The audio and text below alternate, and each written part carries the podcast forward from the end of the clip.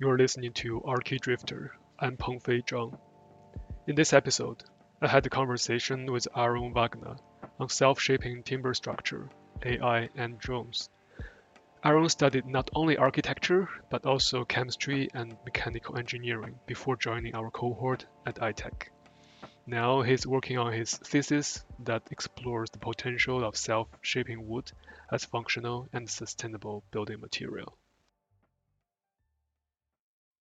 What did you do today? I think my day is going pretty great. So um, Eddie's still here for my thesis group, and we just picked up a lot of wood yesterday from mm. Wangen, so the place where we made the pavilion. Um, and we just the, delivered it yesterday, and now we stacked it all up and prepared it for the moisture chamber that's coming up for our big demonstrator, I guess. Nice, really cool. So, yeah.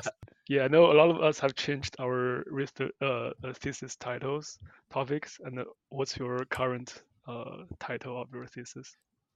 Oh, our title is Hygro Design Functionally Graded Self Shaping Wood Components um, for Architecture, I think, or Architectural Self Shaping Wood Components. So um, we employ the same principle that we did uh, in the pavilion as well. So the self shaping with the hygroscopic motion and I guess what we contribute now to the research is that we use different species. So we have a functionally graded um, component. So where we want the component to be lightweight, we use spruce. Where it's where it can be heavy or more stiff, we use beech.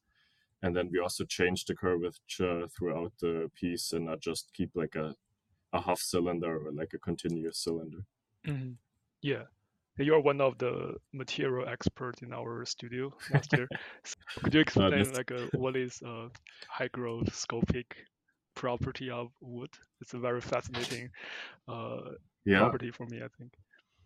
Yeah, first of all, thanks for the compliment, of course, because I wouldn't consider myself to be a material scientist, but I guess yeah. So the I guess the hygroscopic properties of wood is effectively the dimensional change, so the change in length, um, depending on the moisture content that the piece of wood has. I guess a nice stand-in for that is how a bimetal strip works, right? From like metals, we know that when the temperature rises, they also expand. And um, so in the self-shaping, we can use the dimensional change of the wood, um, similar to how you would glue two or like weld two metals together and then if one expands more than the other then it effectively curves the metal strip and in the wood it's all the same. We have a passive layer that is fully dry and then we laminate an active layer on top that is wet. And when the active layer dries the piece effectively shrinks and then it curves the piece. I think i also have a sample but mm-hmm. i guess yeah but different won't be any video. Uh yeah but the difference between wood and metal is wood is heavily influenced by the water moisture content. That's why it's called hygroscopic, yeah. I guess. So what is active layer and what is passive layer? Hmm. How to how to explain that in like a very visual way, just to grasp it like from the audio. Mm-hmm. I guess um, there's two layers as in the bimetal, and the passive layer is like a thinner uh, could be plywood or like full timber that is fully dry, meaning like it's at around 12% moisture content, like 9 to 12%. And the active layer, as the name suggests, like the layer that effectively has the strength or the actuation happens in the active layer. That's why it's called active. Mm-hmm. And the mm. passive layer just is there to restrict the dimensional change and the bonding surface between the active and the passive layer. Mm-hmm. So if you imagine like a rectangle, which would be like one board of the passive layer, like we look on the cross section of one uh, board of timber, and then we glue this board on the bottom to a different layer, then in this like bonding interface, no length change can happen effectively. So then if the top one, if the top side of this board then shrinks, it's kind of like a trapezoid, right? Mm-hmm. And this like array of trapezoids then effectively is like generates a curvature. So basically, the passive layer stay is pretty stable in terms of the geometry, and then the, the active layer uh, can change the geometry, either either expand or shrink when the moisture content changes. So when there's exactly. a difference between those two layers, the overall geometry may start to change. Like the active layer will pull the overall geometry into a curved shape. I, am just describing what I learned from last year. yeah, I think your summary was way better. you should be the material expert. No, I mean um, I, yeah. I, only know the surface, uh, the superficial part of it. I think your like your group is more going like deep into the scientific uh, research into this topic, which is really cool. So, uh, what's the biggest difference from your your current uh, thesis research compared to our studio project? Mm-hmm.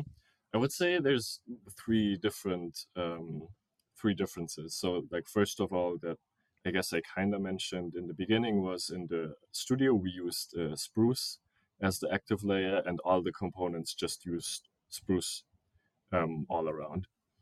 But like we see that this practice is not sustainable because now mm, 96% of all construction wood is just softwoods, and spruce is a softwood, of course. Mm-hmm. But in the forest itself, it's it's very diverse, right? We have of course, we also have a lot of spruce monoculture, which we want to transition away from now. So the forest is getting more diverse, especially here in Germany. We have like 40% softwoods, 60% hardwoods in the forest. And this is going to like change even more.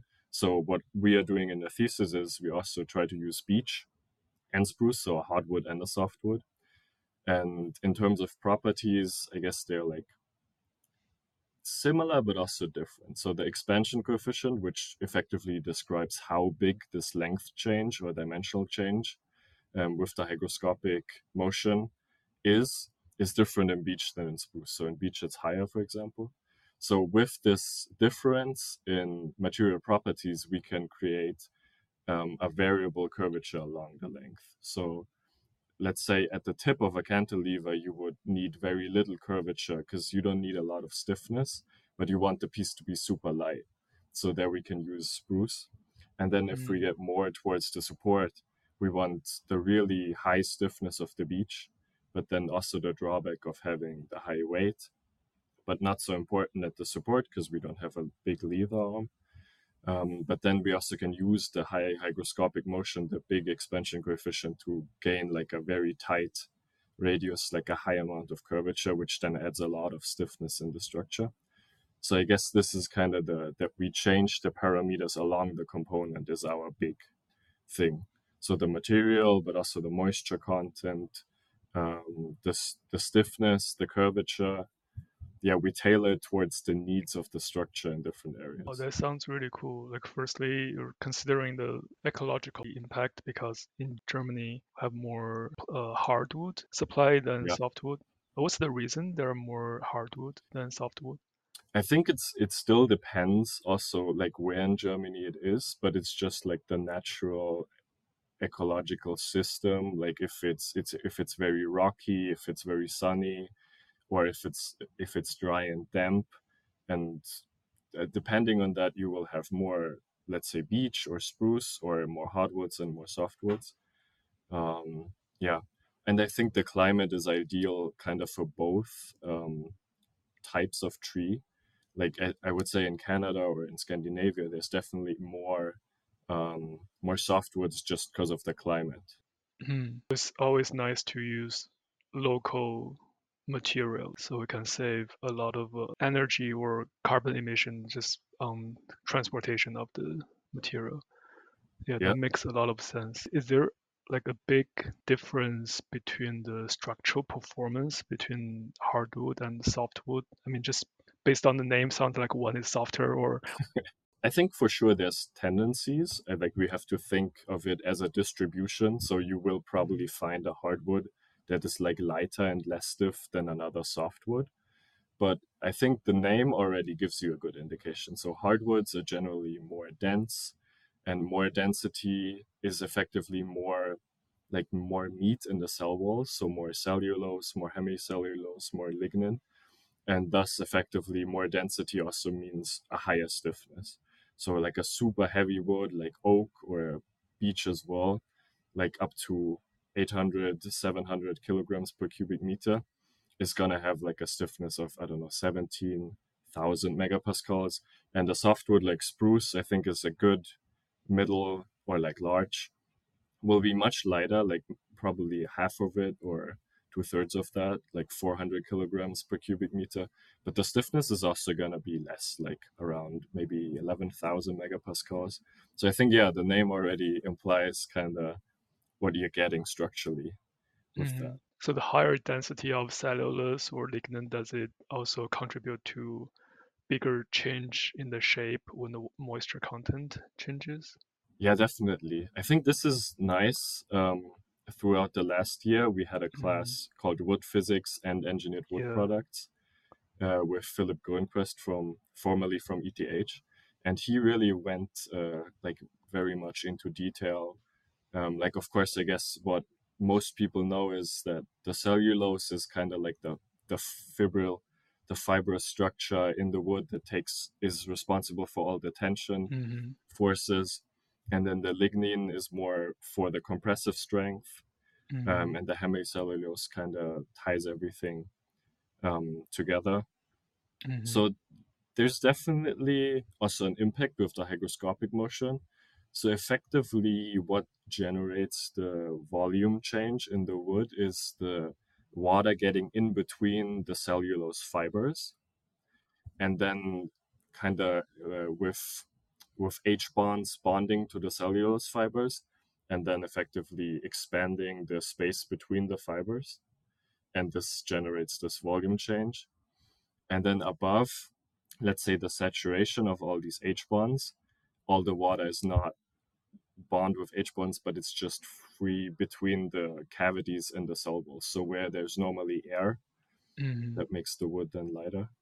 And yeah, I could probably go on for hours, and Philip could even go on for days. And I guess he wrote an entire PhD about wood water interaction and like different buildups of cell walls. And wood is just such a intricate, natural, complex, amazing material. And I think that's also the beauty exactly you can go really deep into this topic and it's really fascinating and also not we haven't really further explored this property as deep as other like a concrete or reinforced concrete and also as you mentioned that the cellulose is taking the tension the lignin is taking the compression it's very similar principle like reinforced concrete the rebar is taking the tension and then yeah the concrete taking the compression. So wood is just naturally a very good material for structural purposes. Yeah, de- definitely. Yeah, and then with the computational tools, it gave us the opportunity to actually design or customize the curvature. That's also one of the topic you are exploring now. And how how yeah. do you control or customize the curvature? I think that's a very good point that I haven't touched on yet is um, how do we predict then the curvature radius? Because that's effectively your design parameter that makes the morphology space, like what types of radii, so like how big are the cylinders or parts of the cylinder that you can get, and can you forecast like what moisture change is going to lead to what design, like what geometry?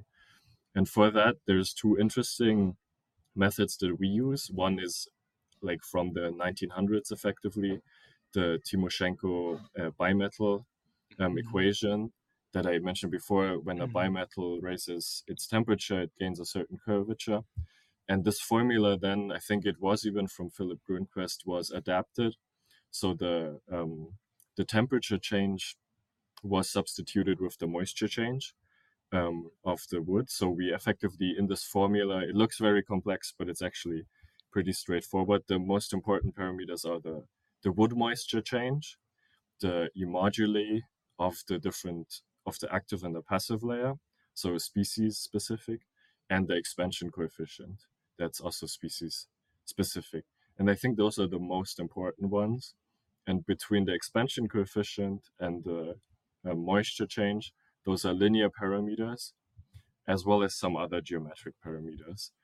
Um, and then the second, so this is the analytical model, right? We just plug in those variables into the formula and we get one number that tells us, okay, for this specific change of moisture, let's say from 20% wood moisture content to 12, for beech, for this uh, grain angle, which influences the expansion coefficient, we get the radius, let's say, 600 millimeters.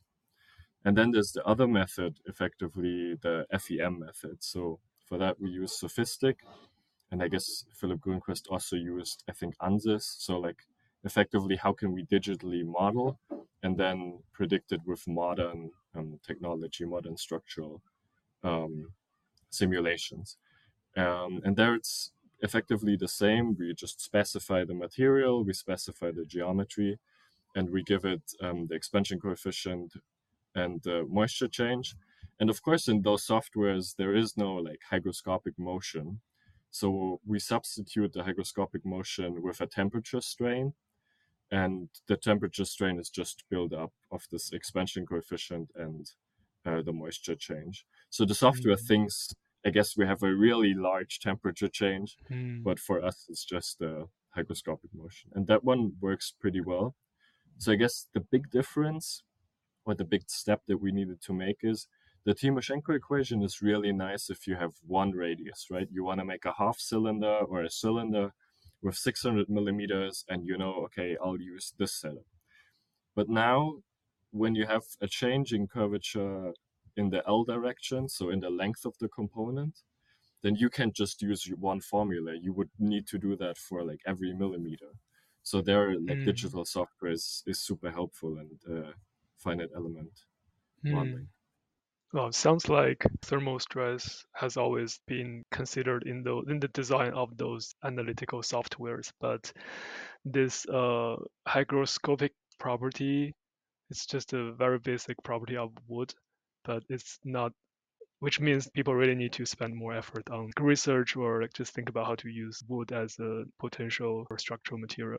I mean, wood as a natural material also has a lot of uh, environmental benefits, right? I mean, I, I was uh, working in the environmental impact group last year, so I uh, we did some some like a life cycle assessment that uh, shows wood as a material really has a lot of benefit just to offset the carbon emission and the global warming potential uh, compared to other common classic building materials like concrete or steel or glass. I mean, yeah, I think it's, it's a really promising direction for research with a lot of potential.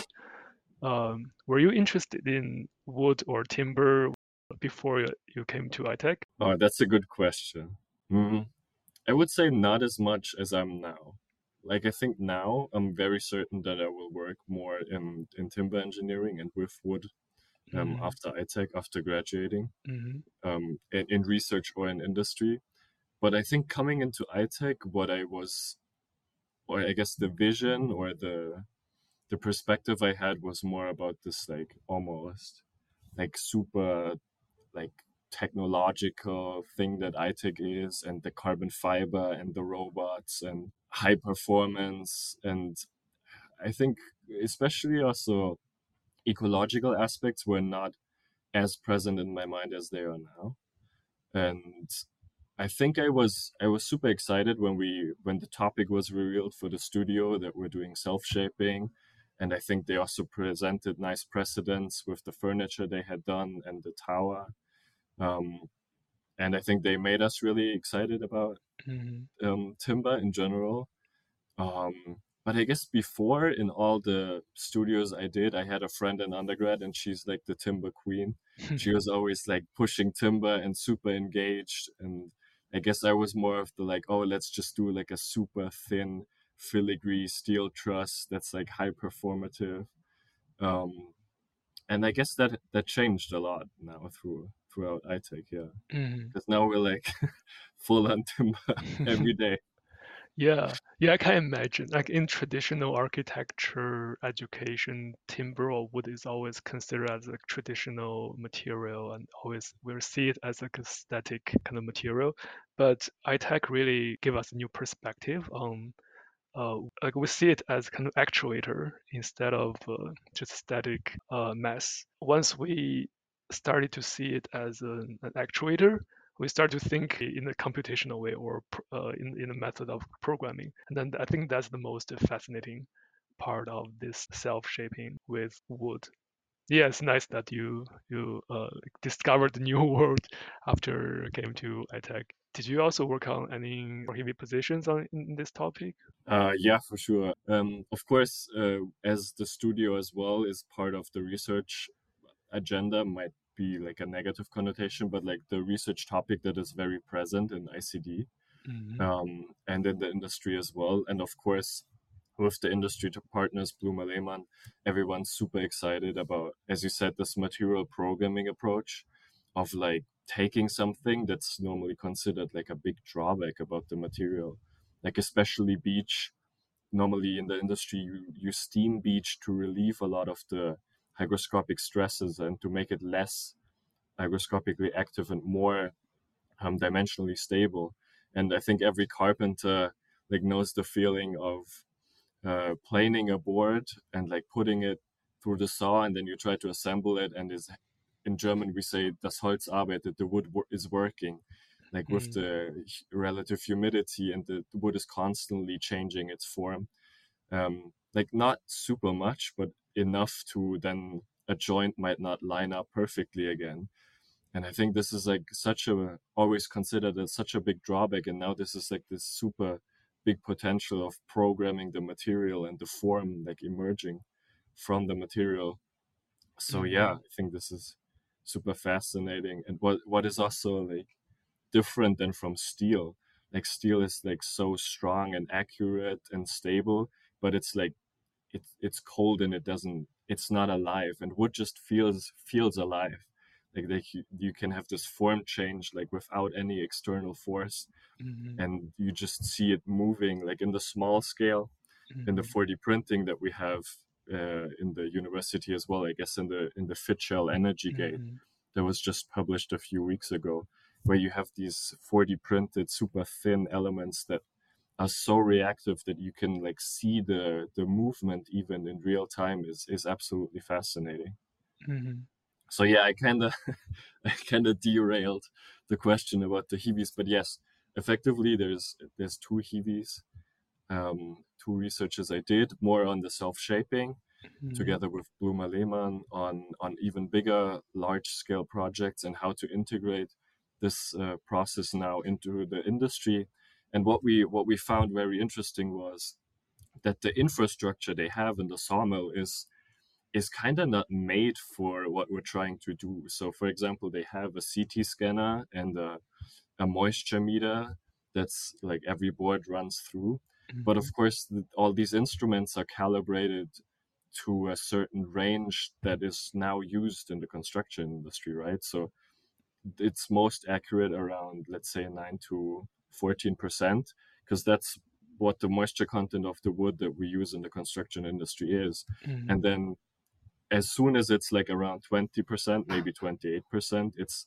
it's very inaccurate because they don't really care about how much it is, but just that it's wet wood and that they have to dry it. Mm. So I think this was really fascinating also how how optimized sawmills are and mm. how tailored everything is to the established way that we construct and that this is a i guess a potential to to change the industry. Mm-hmm.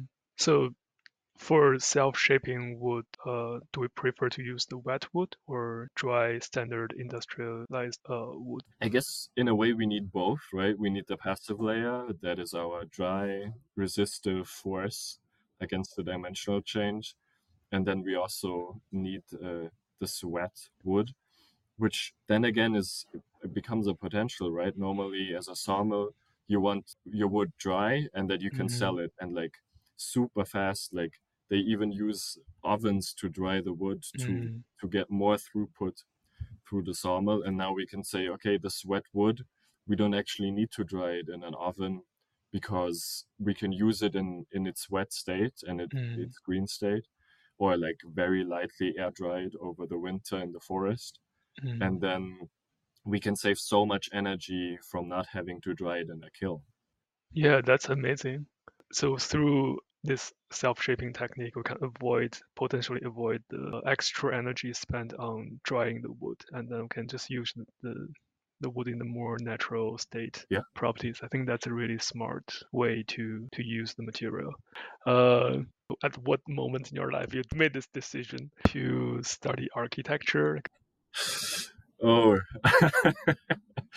that's a very good question. So, I think when I interviewed, let me start the, the story like this. When I interviewed for um, study places in architecture eh, for undergrad, like you, in Germany here, we it's probably the same everywhere. You have this process of like you send in the portfolio, maybe you you do another interview, and they they ask you the same question, right?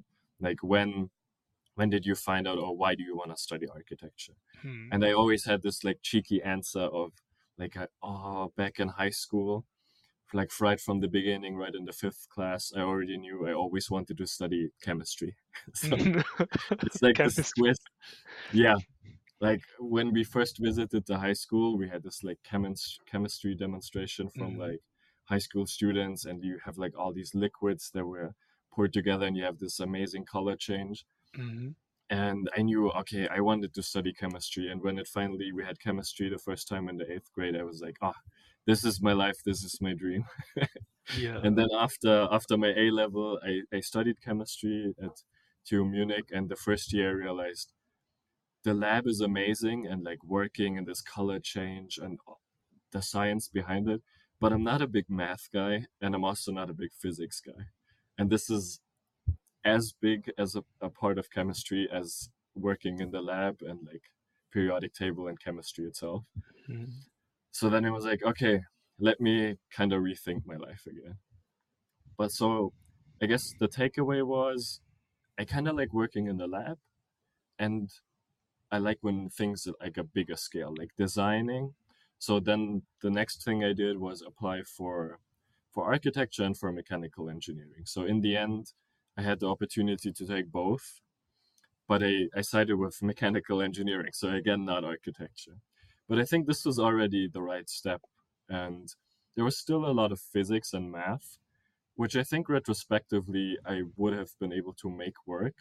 But it was mm-hmm. definitely now more interested in, I guess, reflecting on the chemistry. What I liked was the like drafting, trying things out, working manually in the lab, working like with things maybe not necessarily on like a super small scale like molecular scale but like with with i don't know like a, a real scale component like a mm-hmm. that you can take into your hand and i guess this is what i liked in mechanical engineering but it was not big enough of course right like a building is like as le corbusier says like the the machine for living mm-hmm. like a mm-hmm. machine that you can go into mm-hmm. and I, mm-hmm. I found this very fascinating then when I got more into touch with like people in the creative industry. And then I said, okay, no, I'll I'll do a, a year of mechanical engineering and I'll I'll just apply again. And then this time I'm gonna take the spot in architecture. So that's how I got to Stuttgart. And I haven't regretted. I guess there were days where I reconsidered and I was thinking, oh, this is this is hard but in the end i think it was totally worth it. And that's why how i also discovered itech i guess in the end. And then it all comes back to chemistry and mechanical mm-hmm. engineering and like the the scientific research approach again wow it's really cool that like after this long exploration of what you wanted to do the in, what what your re, real interest is and eventually you end up in the position that can connect all the yeah. dots together. And chemistry is, is like a, a magic. Like the, yeah. I always think it's like a magician's uh, work. Like you just uh, do something, do some tricks, and then things uh, explode or or just change colors. And but I think, as you said, might be very abstract at the beginning or very theoretical because you cannot really physically see the molecule with your yeah. eyeball and then you have to like imagine or think in a very abstract way. And mechanical engineering or building is more tangible, something we can really touch sure. and we can play with in, in our hands. That's quite different. And architecture also have this uh, aspect of kind of artistic side or more creative side in addition in addition to uh, science and engineering. I guess that's yeah. also why I think for me I kind of knew that I wanted to study architecture when I was in high school. I because I, I was really into art and I like to hmm. draw, mm. and I just uh, when I, whenever I have like a free time, I just uh, doodle on the paper, piece of paper, and I like to draw a lot when I was a kid. But I, I was also really into like physics or science when I was a kid. I was this kind of like a typical nerdy kid. Spent a lot of time by myself just to either like looking at books about uh, spaceships or just to draw something. Um, eventually, I heard from somewhere that architects is like can do both, like uh, both engineering and and art. And uh, oh, that's perfect for me. Um, but the reality is, architecture is probably not as scientific as real scientists and also as artistic as real artists.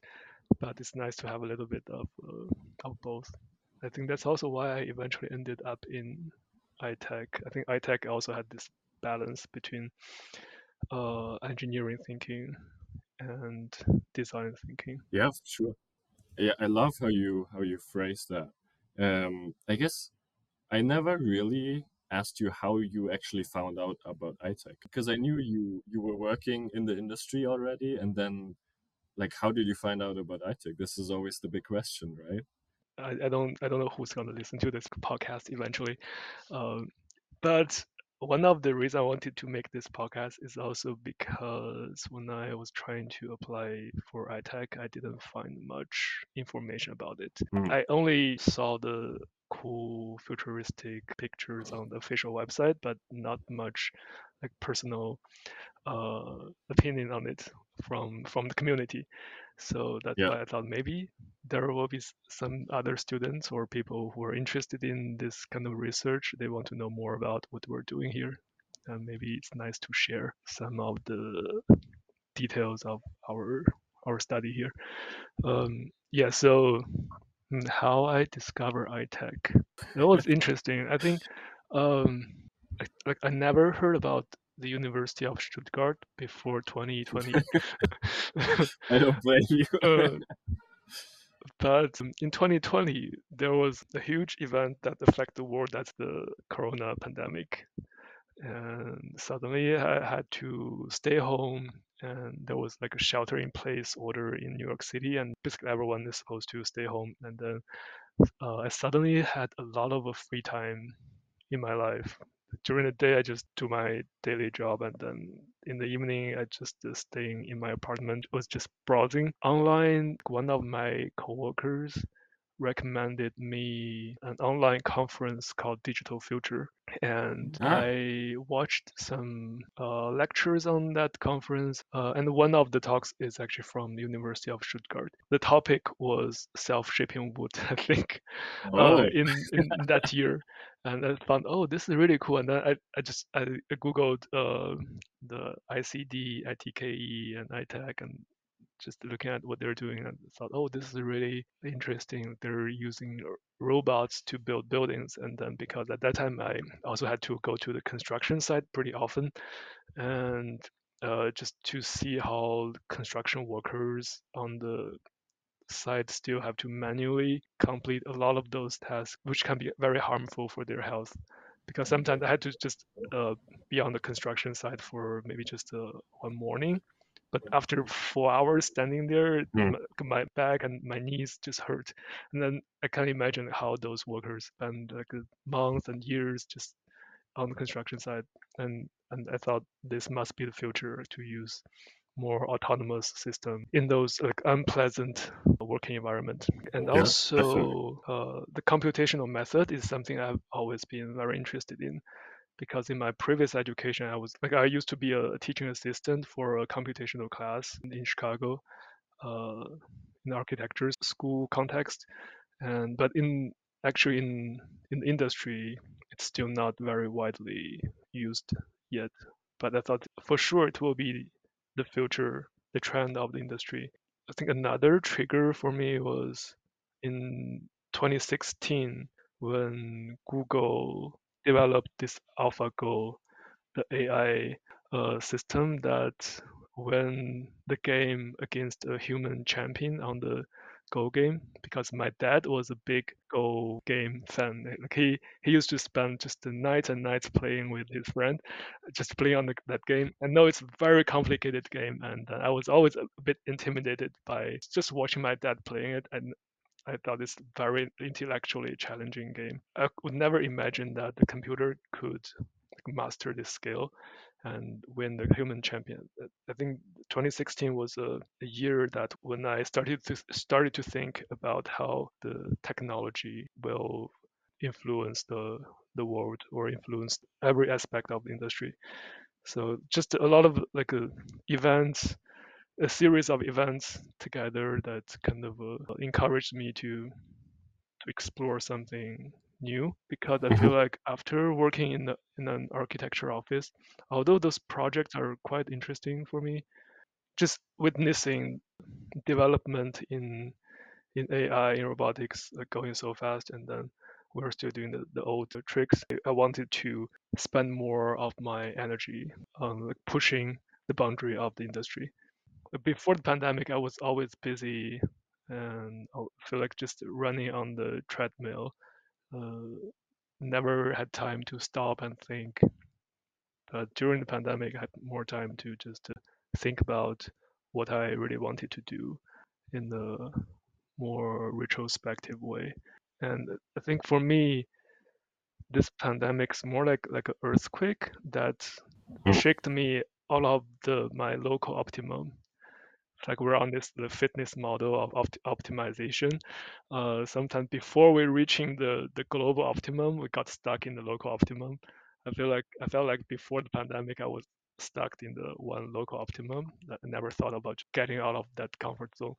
But the the pandemic really kind of gave me a shake of the overall landscape and then helped me to jump out of out of the local optimum looking for the next one. Maybe the next one will still be a local optimum, but at least I, I tried. I think I won't regret later in my life. Yeah, I think it just takes a lot of courage to. I feel like it, it like it needs something like the pandemic, like this wake up call to like shake you and be like, okay, is this all you want from life? What do you really want in life? And like to rethink and to refocus. And yeah, I think that's like very respectable. Um, to then go back to academia, to not have like a, a high regular income, and to just challenge yourself again and to not be super comfortable and be like okay i'm on the treadmill but i mean it's it's okay. So yeah. What i'm i guess what i'm also interested in is there's a lot of established programs in the us i guess the biggest one is like the harvard gsd right there's also well, i guess there's uh, ones in in great britain there's IAC in in in spain um what what and then you say like there's there's stuttgart which you've never heard before so what was the point for you to say okay i just or why did you pick ITECH over i don't know gsd or the bartlett or or IAC? Hmm. Yeah, actually, I I also applied for GSD, and then I was admitted to the uh, design engineering program, which is also similar to ITECH that combines design thinking and engineering thinking. Uh, somehow, I was just looking at the research project. Somehow, I felt like Hmm. the the works from ITECH, from ICD and ITKE uh, look more rigorous or in a more rigorous way.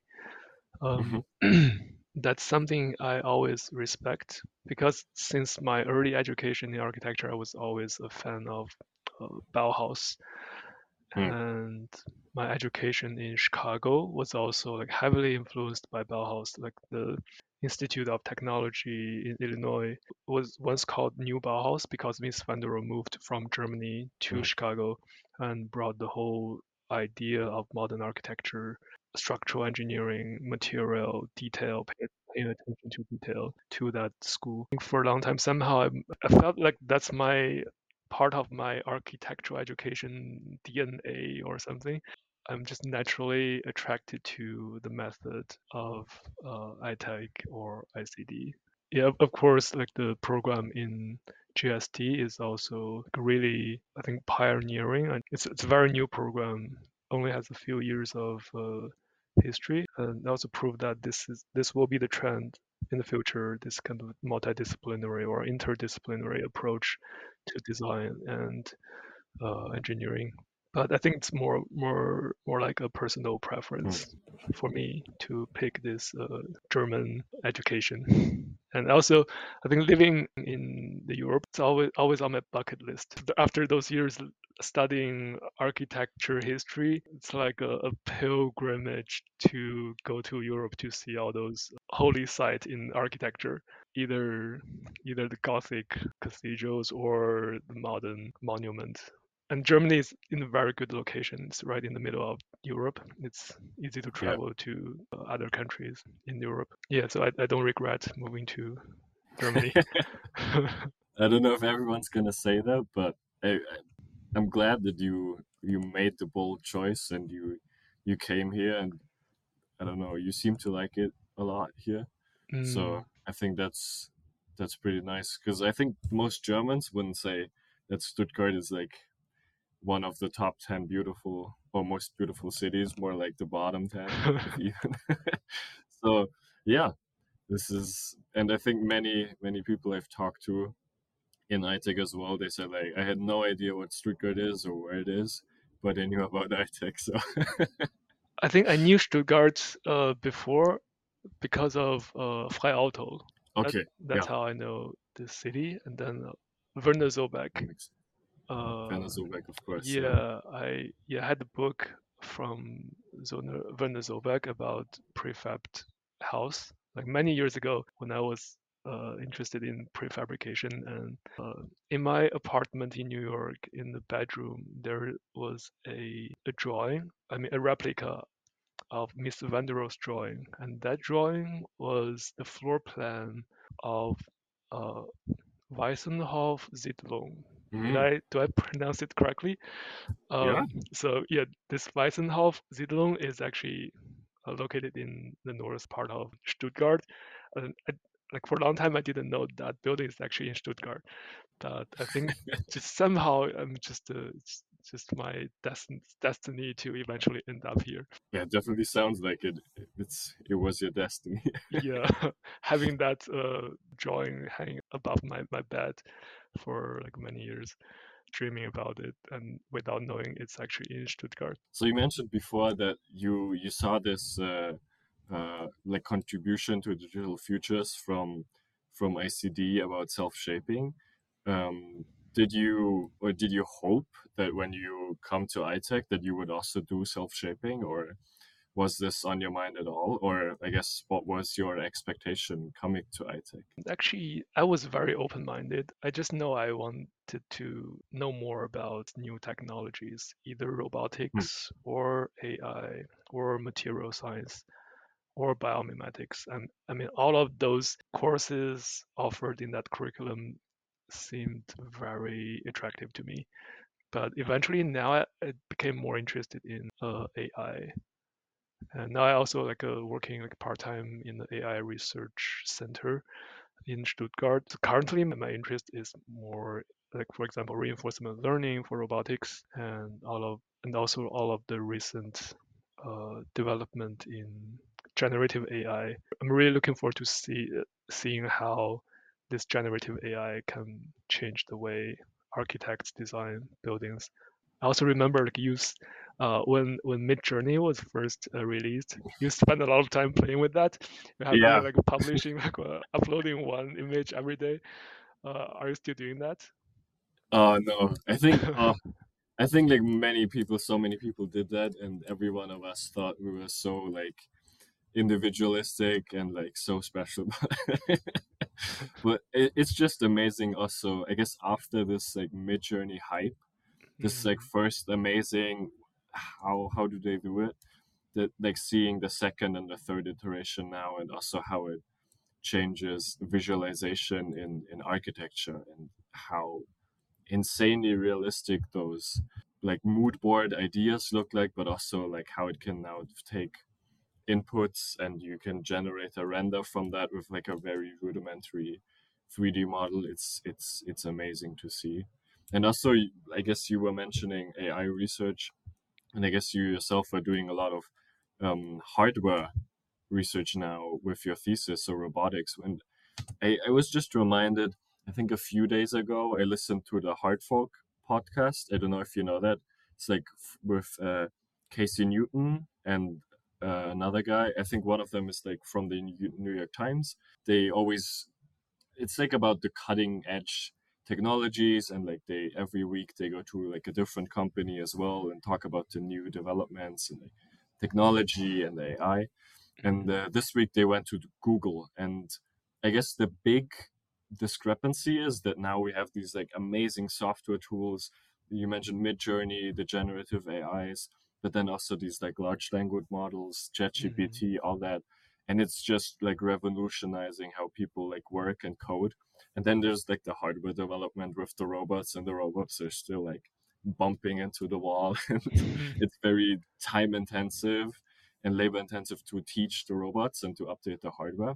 Mm-hmm. And this uh, Google research team, they were like, I don't know how it works in detail, but they were combining the large language models with hardware so the hardware itself can learn with the large language model mm-hmm. and they had this like robot and you could just tell them like serve me a coke mm-hmm. and it would have a camera and it would know what is a coke like i don't know search mm-hmm. a picture and then like image detection looking in the room oh this is a coke and then it would like make the other connection of like what is the pathway i need to take through the room and then it would drive there and grab the coke mm-hmm. and then drive back and give you the coke. And i think this this might be like a super amazing breakthrough of like mm-hmm. accelerating the hardware development as well.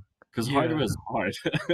Yeah exactly. Like yeah i saw this article last week about this rt2 model from google. Yes and it's, exactly. it's called a uh, robotic transformer 2 uh, version 2 they have been working on this topic for a long time and uh, it's trying to like uh, unify large language model with computer vision and uh, action control uh, into just one transformer model, uh, which is okay. really cool. Like it's like a, almost like a universal uh, model for for robotics.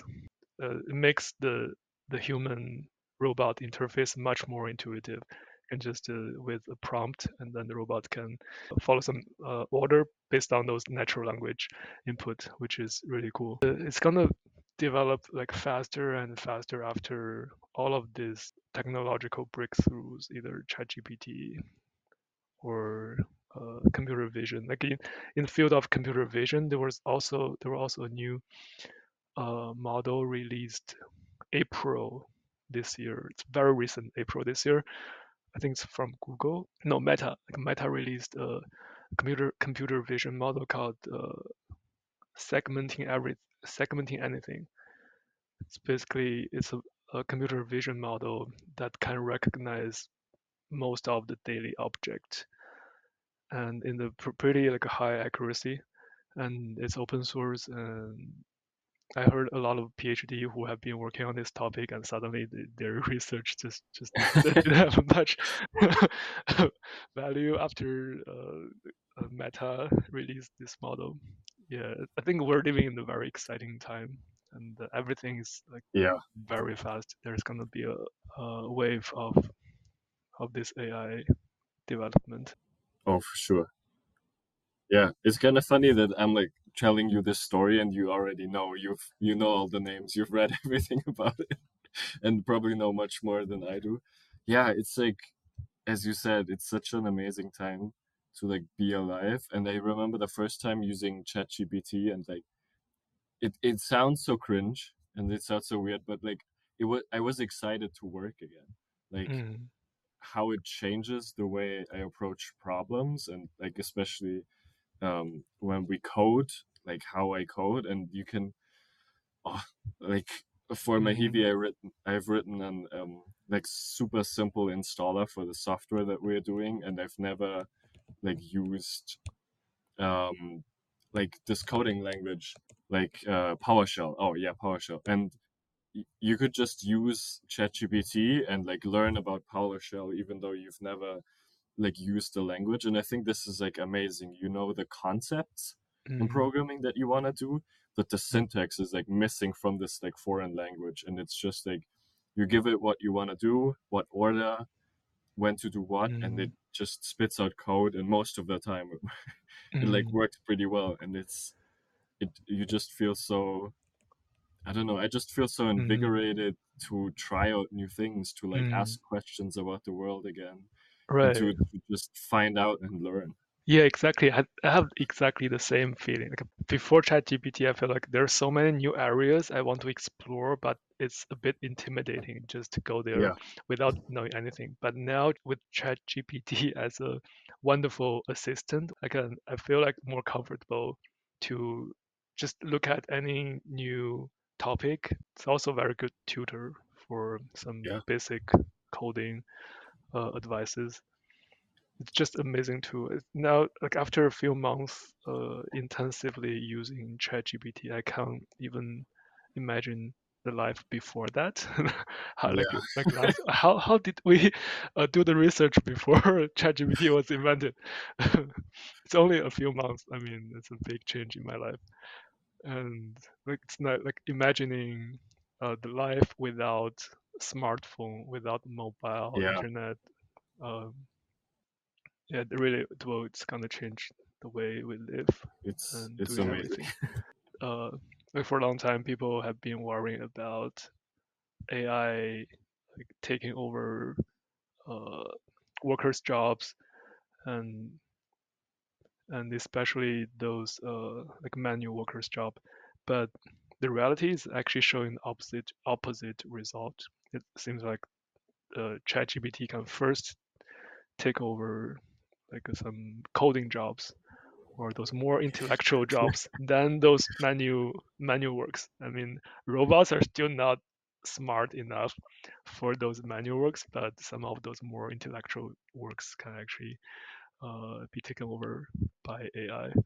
That's something quite surprising to many people, and and because AI, like ChatGPT, speak in a way like a very convi- in a very convincing way, but it could be uh, wrong or it's probably it's not telling the, the fact. Uh, two weeks ago, there was a, a first meeting in United Nations discussing about uh, how human being as a community should or as a, a species should deal with this new technology. I mean, it's the first time in history uh, UN having a formal meeting discussing this topic and there are a lot of potentials and also a lot of risks how this technology can be used by people with uh, malicious uh, intentions and it can be very dangerous and Yeah, for sure. how it can influence politics so yeah, Yeah. it's it's exciting time but also uh, hopefully we won't destroy our, ourselves yeah back to architecture uh, yeah, I know that you you played cello before. Does it? Uh, Oh, I mean, does it contribute anything to your architecture study or career? that's a good question. Hmm.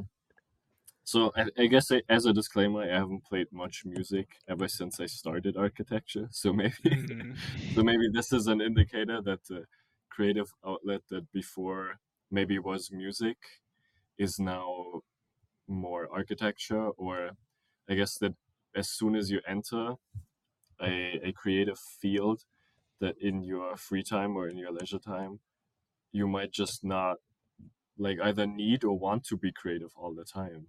Mm, Maybe if you're always generating outputs in your studies, maybe you just sometimes you just want to be able to take something in. Um, so I would say it, it definitely like was nice to, and I'm still passionate about music and how music is like an amazing creative outlet but mm, it definitely transitioned i would say. So in at least in bavaria where I, i'm from you have to choose between music and art um, Mm. when you do your last two years in your a level mm, and i chose music and i didn't choose art and i, I imagine maybe if i chose like fine arts that i would maybe gravitated towards architecture earlier or i mm. don't know i think Yeah. that would be an interesting study if like all big great architects had like some affiliation with like music or could play an instrument or if it like is completely random and didn't matter at all. Mm-hmm. But I think there are a lot of uh, scientists who oh uh, yes play instrument or influenced their thoughts are influenced by music probably yeah but it's also really sounds really cool that the the german education system require this kind of art education in the in the uh in the a level is a level equals to like high school in the us yeah i think the the like german term is abitur and i guess a level is kind of like a, a british thing oh so I guess it's just like yeah, high school um, and like the ability to attend mm, um, a university or college. I guess. So mm. yeah, I just high school graduation. So either music or art is part of the the, the exam or for the, the qualification of university Oh, it's it's not necessarily like an exam. Like Mhm. it's it's in your studies. Mhm. Um, it's like only two hours a week, so it's I, I would say it's still like a minor part, definitely. Um, whereas like math or like uh, German, you have like four to five hours a week. Mhm. Um, it, but yeah, for sure, I think it's it's very nice, and it's important for young individuals to to have art or music education. Also, just not necessarily to like study. I don't know who's the most famous painters or what is like this era of painting or this era of like classical music, but to just have some time in in high school where you just can do something else than worry about how do I get through the next math exam yeah i so can imagine. yeah. Yeah so what do you do in your free time nowadays? Or do you have any free times while working on your thesis? No of course. Um i guess you if you're passionate about your studies you always think about and in, Mhm. i guess in architecture or in, in the creative arts um, especially it's always on your mind. But of course so i would say my my hobbies nicely aligned with the studies as well. Mhm. so um i am i was always a big nerd as you as well. For me always the big thing was video games. So video games is still like a big part of my life. Mhm. and i really love retro style games and retro games. Mhm. um but then also like uh drones is a big part of my oh my yeah. hobby you're the drone pilot. Yeah. So i started out when i was uh, doing like a like a semester job or how do you call that like semester break job at daimler. Mhm. and suddenly i had Oh. like t- too much money which sounds douchey but it's i'm not trying to be douchey. So i was just okay what what would interest me? And i was like oh like just get a drone would be kind of cool so i started out with like a small gps stabilized dji drone and those things are like amazing like Mhm. DJI is a company, the products that they build and the software behind it and Mhm. everything is just it's just stunning. Mhm. Um, so then after a while you do this thing and you're like, oh okay, this is how you fly the drone, this is how you like do those certain shots, a little bit of cinematography, and then you like get interested, okay, now I also want to build one myself. So then I got into FPV drones, which is effectively this like more manually controlled drones that you fly with the goggles. They kind of like look Oh. like the VR goggles. yeah And I think slowly then I started with pre-built drones where you didn't have to solder anything. You just had to like pair it with the goggles and the controller and then it worked. And I mm-hmm. think now I'm on the level kind of like every hobby just like a rabbit hole goes down. Now I'm like Mm. building my own drones, like picking the motors. Oh, I want this ESC, I want this flight controller. Yeah, it's it's kind of like I take you as as soon as you go deeper, you never go back. Yeah, it's a big rabbit hole. It's like people who Yeah. started uh, trying f photography and then Oh, eventually end yeah. up in those uh, deep, deep rabbit hole of uh, cameras. And I'm, I'm sure like a drone is like a, a vast world to explore. And but it's really sound that that FPV uh, drone sounds really interesting. Does it mean first Yeah. person, first personal view? FPV. yeah, first person view, like Okay, so with the goggles. So almost Yeah. like extension of our physical body. Because yeah. we're not able to, as human being, we're not able to fly, but this equipment allow us to see something from a, a bird's perspective. So I think yeah, that's it's kind of amazing the first time it, trying it. It really feels like flying, and you're like shaking because mm. you're like in the air, and I'm like kind of afraid of heights as well. And then mm like DJI now even has so normally the FPV goggle is not motion tracked, mm-hmm. so not like the VR goggles, but DJI now has also goggles where you can control the drone with your head. So when Whoa. you turn your head, the drone turns as well, and uh, you can probably find like amazing videos on Instagram where people just like have their head and the drone in the same shot, and you can see how the drone moves with the head as well. Mm-hmm. And I think uh, like an, an interesting thought that you brought up now as well is like the the augmentation or enhancement of like kind of humans and mm-hmm. this thought of like first with prosthetics we try to like replace a function as best as we can and like to give quality of life back to people who suffered injuries or yeah mm-hmm. kind of lost the ability of the limbs or the eyes